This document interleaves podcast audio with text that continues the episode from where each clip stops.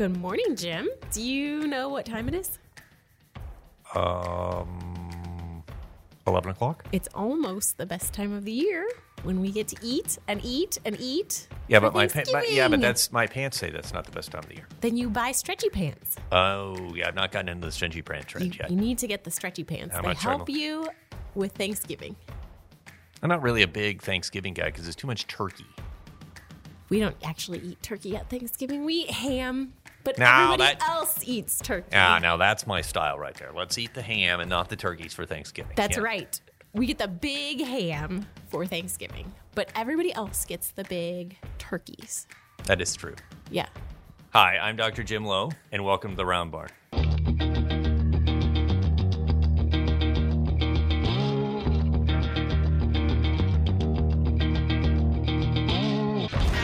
So I feel like we should talk about turkeys because we we're can talk about- probably the oddballs out here. That's probably true. So, what do we want to talk about turkeys? Well, okay, so I was thinking about this. You know, Thanksgiving is, I don't know, two weeks away from now.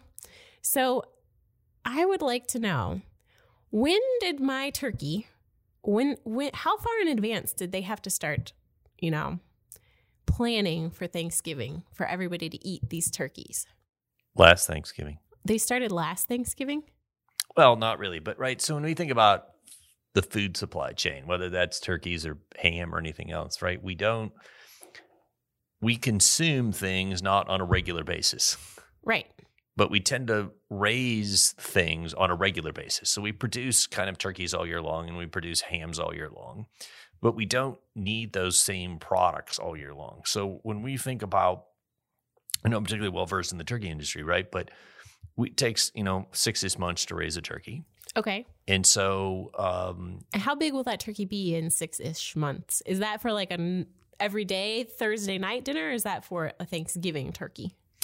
Well, that yeah, it depends, right? So we tend to sell. So there's really small birds, but they they don't sell very many of those, right? So those kind of really lightweight birds, but most of those are twenty ish pound birds, right? So it depends if they're hens or toms, and so toms are bigger than hens, and you know they grow them out and they they try to hit that product mix, because when we think about it in the grocery store, right? Some people want a 25 pound turkey and some people want an 18 pound turkey. And so that's a bit of a different growth time. It's not a huge amount of growth difference, right? But it's a bit of a different growth time. So if you look at what we have for turkeys in the store, we don't just put turkeys on feed to harvest for the Thanksgiving market. Okay, that makes sense. I mean, we they do that. They place more turkeys then, but turkey turkey hens lay eggs all year long, and so they you know right. Well, we got to use those eggs, and they don't set all of them, and they do differentially set. But we produce turkey all year long, so there's a lot of uses for turkey, right? We put it in turkey sandwiches and ground turkey and yada yada, and the big turkey legs at the state fair. Mm-hmm. So They're in delicious. this, so in the summer we need a lot of turkey legs, and we use those from breast meat, right? And we need more whole turkeys in the fall, and so we have that mix. But we also store a lot of turkey. So when we think about any of these products, we use a freezer a lot. So you go to the store and you buy a frozen turkey. That turkey may not have been harvested two days ago. That turkey was probably could have been harvested six or seven months ago and put in cold storage and freezing. Then we pull that out to eat at Christmas, right? Or eat at Thanksgiving or whatever. So that that that's kind of how we flex that supply chain coming in. And then uh, people want fresh turkey. I mean, right? That's a big thing. Those tend to be a slightly smaller bird, but those are harvested really, really close to Thanksgiving because a fresh bird doesn't keep that long, right? We've got a week or something, right? Oh, okay, we got to keep him cold, but we don't, and we can't just lay him around. So we've got to harvest those, and that's why those are a lot more expensive because I've got to pull that bird to the market at the last minute. So that's got to be planned and set around. And in a frozen bird, those birds are cheaper because we can produce those kind of all year long and put those in the freezer and pull them out when we need them, which is what we do. And the same thing happens in the ham market. So your family's going to eat hams. And the ham discussion is it's really interesting. So we have different hams during different times of the year. Now we have ham. Most of the ham today is boned out, so we take the back leg off and Yep, we bone it yep. to make my ham sandwich at lunch. But the other hams we make, so at Christmas we need a slightly smaller ham than what we have at Easter. So the U.S. market, right? So we use a smaller ham at Christmas, and I think the general belief is is that at Christmas we have another meat. So when we have turkey and ham at Christmas meal, Yeah. so I don't want a giant ham. And at Easter, I'm only going to have ham, so I want a bigger ham, even if it's the same set of people coming to the coming to the dinner table. So again, you know, we just don't make 18 pound hams at Christmas. We make 18 pound hams all year long and we make 22 pound hams all year long. And so we've got to put those products in storage and pull them back out of storage so that we can differentiate that into the market because again, the consumer wants different things during the time of the year. So it's it's a really complicated dance and it seems simple. Okay, I raise turkey, I harvest turkey, I put turkey on table. And if that's a fresh turkey, that's a pretty simple process. Or, you know, if I go to my local store and I want to buy a local turkey, that's really what happens. Okay, we put the turkey on feed and, you know, right, I can Right. speed up and I can slow the turkey down. And, you know, depending on how much I feed them, I can limit feed or I can full feed. Okay, well, if I'm buying them from the local store, it's a local bird and they harvest that bird. Okay, that's kind of how that little supply chain works. But when we think about that, that's really hard to do to feed society because that level of timing and that level of timing, right? It just doesn't work. What do we, if I'm only raising turkeys to harvest at Thanksgiving, what do I do the rest of the year? And so the turkey plant needs to work all year long to make that cost. That's why the world, that's why we have super efficient food production. And so I've got to produce turkeys all year long. And so it's a really complicated, intricate dance of raising the turkey is just the start of that supply chain. And the interesting bits of that supply chain are after that turkey gets harvested and how do we get it from how do we get it from from walking around gobbling to on your dinner table and that's a fancy intricate dance that's it's pretty pretty fun to look at What um what size turkey do most people need for Thanksgiving? Is it different or is it like we're going to grow 22 pound turkeys for Thanksgiving? Because you talked about how the ham sizes are kind of different between Christmas and Easter. Is that also Uh, true? we're not supposed to talk about things i have no idea what i'm talking about and this might be that category but um yeah we we think about it right i think people tend to buy turkeys depending on how many people are going to be at the at dinner um people want leftovers, right? Yada yada yada. But so there's a mix of product size we need in that marketplace at the end of the day, and and thinking about that and how do you segregate that, and that's the interesting part because that's really where retail has to understand their customer, and so. New York City might be different than Central Illinois. Mhm. I don't know, I'm making this up, but right, if you think about that, even if I'm a retailer, if I'm Kroger and I have stores across, I have stores from coast to coast, what I need in Champaign, Illinois might be different than what I need in Chicago, might be what I need in Des Moines, might be different than what I need in California under their Ralphs brand. And so understanding that level of sophistication, that's a really fascinating part of the food chain to me that they understand not only what's purchased in the store, but who's purchasing that and how do we incent that mix together, right? I mean, I've been fascinated, been in the grocery or Walmart-ish type places here, you know, once or twice in the last three weeks. And that all the Thanksgiving stuff was out. Yeah. And there were dinner rolls out. Yes. And you're like, who's buying this was maybe three weeks ago, two weeks ago. And I'm like, who is buying a dinner roll Me. for Thanksgiving? That sucker will be stale.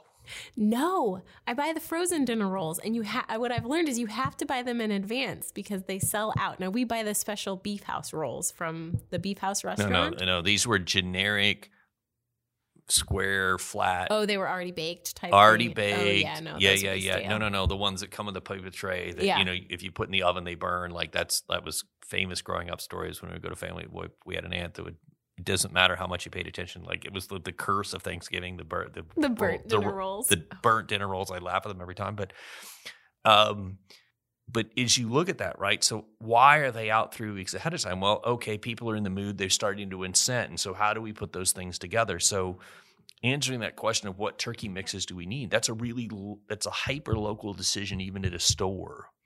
Hmm. And so companies like Walmart would understand that the that the Walmart on the east side of Urbana, and the Walmart in Savoy, and the Walmart in the north side of Prospect. So our three Walmarts locally Right. here in, in our little community, where we're a little over 100,000, right? I mean, 150,000 or something here in this. A couple hundred thousand people in the county.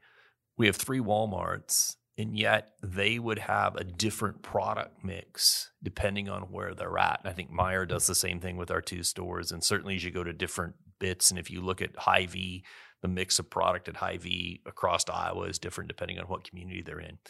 And so that really understanding of retail, the retailers understanding, listen, I want to I'm going to sell this product. And they don't view it as a turkey. They view it as a SKU, right? It's like a product number. Okay. It doesn't matter if it's toothpaste or a turkey. I'm selling a product. And so, what is the mix of those products that my customers want to buy today? And so, as we've gotten more sophisticated in our in our food supply, retailers are getting better understanding. Hey, what do what does my customer want to purchase? To your specific question, do they want an 18 pound turkey or a 20 pound turkey or a 22 pound turkey? And what's Right. the mix of those things that I need to have? Light, heavies, and mediums, or whatever those numbers are, right? And then how do I supply those at the right time for the right bid? And how do I put complementary things around that to get people to purchase? Why are dinner rolls out? Well, clearly people are thinking about it and they'll buy them and they'll turn around and buy them again for Thanksgiving because Yes. four weeks later they're not Because we're going to eat them by then. Right. So it's that mix of the supply chain that's really fascinating. And we think about where value is created. That's really where value gets created in the supply chain is that understanding of saying, what does Crystal want to buy? And how do I make sure she we have it so she can buy it? And I don't have an outage and I don't have, and it's, you know, we think about price, but it's really, is it available is the first question. And so what do you want to buy and can I have that available? That's the job of a merchant. And so that becomes complicated all the way back down the supply chain. And we tend to think of it from the live side and say, oh, well, I got to make this kind of pig or this kind of calf or this kind of turkey. But what we don't do really well today is adapt our supply to what the customer wants, what our retailer, our retailer customer wants or needs. And so we kind of make it and then sort it and hope we have the right number of things so that we can sell it. That makes sense. And- so, what does what does that supply look like? You know, if we're thinking about the turkey, how do they get from egg to the freezer? Is that a very straightforward linear process, or is that there some like back and forth? Um, Oh, it's as linear as linear gets. okay, So lay egg, egg hatches. yeah, Hatchling is is is raised in a in a barn. okay, Um, and then at, at some point they're moved out of that barn into a grower barn. is that on the like the same farm, or are they could going be could be from this could be the same could be the same farm. I think a lot of times it's the same farm, but it Okay. could be another farm. Uh, so I don't know. They're um, some medium. I don't know exactly what the weight of the boogers are, is right, but they go they they go in these these hatch barns where they go in and they grow those birds, and that's different than chickens because in chickens we take a chick and we put it in a broiler house and it stays there its entire life. Oh, It's it's literally once it's hatched, it goes in there and it stays. And because turkeys need a lot more space, they just use two buildings for that to happen conventionally. So they go in, then they grow, and then they go to the harvest plant, harvested, chilled, and then that's an intricate dance of what happens and how do you segregate that and okay these birds are too heavy for the live the whole bird market so we're going to bone those birds out we'll make turkey breast out of those or we'll make uh, ground turkey out of those or what right? I mean there's this whole segmentation. So we think about oh turkey goes in front door whole turkey comes out back and that's not really what happens. Okay, so we raise this bird litter type barn harvest him and then then the sophistication begins for lack of a better word. So we segment that product by saying what do we need? Where do we need it? What are the orders by our retailers? And how do we sort that product to make it happen? So sometimes those are whole birds sometimes those are boned out birds sometimes that's ground hmm and what are we doing with the bone out? Are we putting that in bags to make turkey for lunch meat? Are we selling whole turkey breast? Or are we selling out literally a whole breast, right, with the bone still in it, without the legs and the thighs on it in the back? And so that sophistication and that happens based upon what the orders are from retail. So I have Ah. orders for X, Y, and Z today. Because think about all the ways you can buy turkey in a grocery store. Let's say how many of the ways I can buy turkey breast in a grocery store. right, I can buy turkey breast as a whole turkey. I can buy turkey breast just as turkey breast, mm, just muscle, right? Yeah. Uncooked raw turkey breast. right, I can buy turkey breast in lunch meat. I can buy turkey breast cooked in a meal at the counter today in a ready to eat take home meal. Um, that's probably the biggest ways, right? I mean, there's all those permutations on that. But, right, one particular piece of muscle can get sold in many, many ways. And then if you think about, oh, I'm thinking about lunch meat, well, there's how many brands of lunch meat? And do I want whole breast lunch meat or do I want pressed lunch meat where I take multiple breasts and put them together like you would ham and slice that off, right? That tends to be lower cost, but people want that. Right. And so it's this sophistication of how we take a bird and make food out of that. That's that's fascinating to me. And the same thing happens with a ham, right? Okay, how do we sell the ham? I mean, the turkey breast and the ham are not that different, right? We've got 19 ways to Sunday how we're going to sell that. I can smoke it. I can blah blah blah. And so that sophistication is is it's, it's if we make a car, it's an assembly process. I bring a whole bunch of parts Yes. in, and out comes a car. In the meat business, we take a bird in, this case, and out comes not one product, but hundreds of different products. And the permutations on a individual, it's not just that that individual bird ends up in 19 different products, it's that it can end up in all the permutations of all that individual muscle as we disassemble that carcass. And that's that's how value is created. That's why we meet customers. We have all this variety. I just can't go to the store and buy a whole turkey today. I can go buy turkey breast in what four, five, six, eight, 20 different permutations, flavored, you know, blah, blah, blah. Are there any disruptions in that supply chain based around like the shipping costs? Is that um is that a pain point at this point? A five dollar diesel or five and a half dollar diesel is a big pain point. I think if we look at grocery inflation, right, we know what is it, seven or eight cents worth of wheat in a loaf of bread. But the loaf of bread has gone up more than I mean, wheat Yeah. price is up twenty percent. So Yeah. okay, so if it went from eight cents to uh, ten cents, well, a loaf of bread's up more than two cents. And I think a lot of that is, you know, we've got labor to make the bread. There's a lot of transportation cost in a loaf of bread. And I think if we look at Thanksgiving, yes, transportation cost is a big deal. The other big driver, really, this year, right? We've had animal health event. We've had a high, high path avian influenza, Mm-hmm. And so I think I saw some numbers: 50 million birds today that have had to be destroyed because of high path AI in the United States, and that's ongoing. We had it in 2015, and it went on about four or five months, and it got quashed. And what happens with high path AI is it's waterfowl, it's wild birds that introduce it into turkey populations or into chicken populations. And so the wild birds continue to introduce it uh, this year, which has gone on a lot longer, but we're continuing to have. So it's infected a lot of turkeys in the Mississippi Flyway, think Iowa, Minnesota. Okay. And that's a huge turkey production area for the United States. Uh, quite a few raised in North Carolina in the South where we raise chickens, but we raise a lot of turkeys in the upper Midwest. And that's right in the heart of the waterfowl flyway. And so as those animals have moved, they've continued to introduce influenza into those populations. And so I know exactly the number of, of turkeys we've lost, but there's been a lot of turkey flocks lost. So part of the turkey cost inflation is we've cut supply this year because of, of AI. So we've got our avian influenza. We've got challenges right around transportation costs. Right. We got labor cost challenges, right? We know labor cost has gone up everywhere.